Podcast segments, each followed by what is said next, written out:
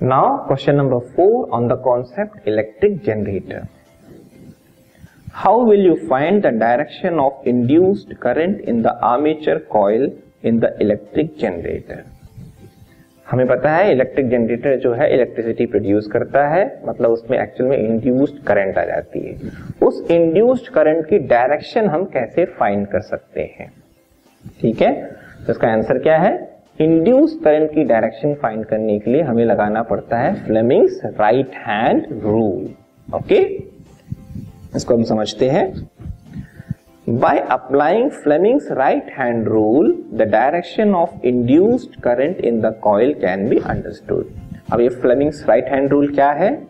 According to this rule when we stretch thumb four finger and middle finger of your left hand such that they are mutually perpendicular if the forefinger points in the direction of magnetic field and thumb point in the direction of motion of the conductor then the middle finger points in the direction of induced current means अपने right hand की जो fingers हैं उसको आपस में हमें mutually perpendicular रखना है तीन फिंगर्स हैं एक है मिडिल फिंगर एक है फोर फिंगर और एक है थंब इनको आपस में 90 डिग्री पे रखना है स्ट्रेच करके।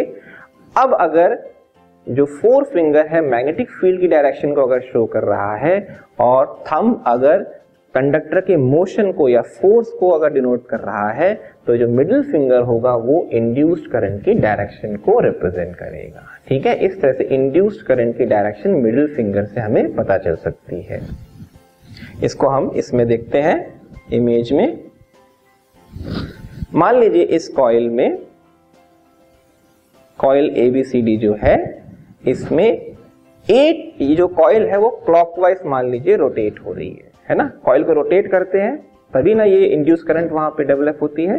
तो कॉइल को हम मान लीजिए क्लॉकवाइज डायरेक्शन में रोटेट कर रहे हैं। मींस ए बी जो पार्ट है वो अपवर्ड जा रहा है और सी डी वाला पार्ट जो है वो डाउनवर्ड जा रहा है ओके मैग्नेटिक फ़ील्ड की डायरेक्शन नॉर्थ टू साउथ है, ठीक है?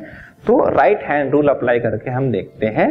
तो ये हो गए मैग्नेटिक फ़ील्ड की डायरेक्शन ठीक है? मैग्नेटिक फ़ील्ड की डायरेक्शन और ये है कॉइल के मोशन की डायरेक्शन अपवर्ड ठीक है?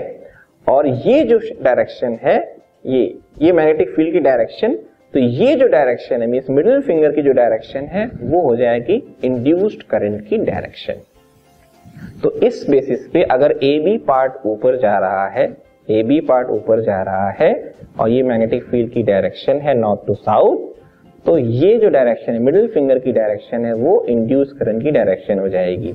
मींस आपकी तरफ़ ये मिडिल फिंगर पॉइंट हो रहा है मींस करंट की डायरेक्शन ए टू बी हो जाएगी। ठीक है? इसी को रिवर्स अप्लाई करेंगे। सी डी अब नीचे जा रहा है। ठीक है? सी जब नीचे जाएगा, उसके बेसिस पे जो इंड्यूस करंट की डायरेक्शन है, वो सी टू डी हो जाएगी। इस तरह से हम इंड्यूस करंट की डायरेक्शन को फाइंड कर सकते हैं। Means while rotating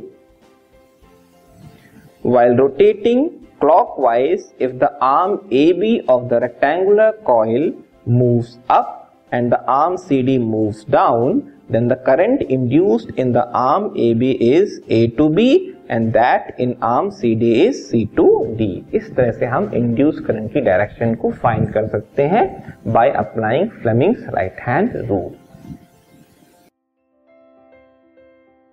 This podcast is brought you by hub hopper and Shiksha Abhiyan अगर आपको ये पॉडकास्ट पसंद आया तो प्लीज़ लाइक शेयर और सब्सक्राइब करें और वीडियो क्लासेस के लिए शिक्षा अभियान के यूट्यूब चैनल पर जाएँ।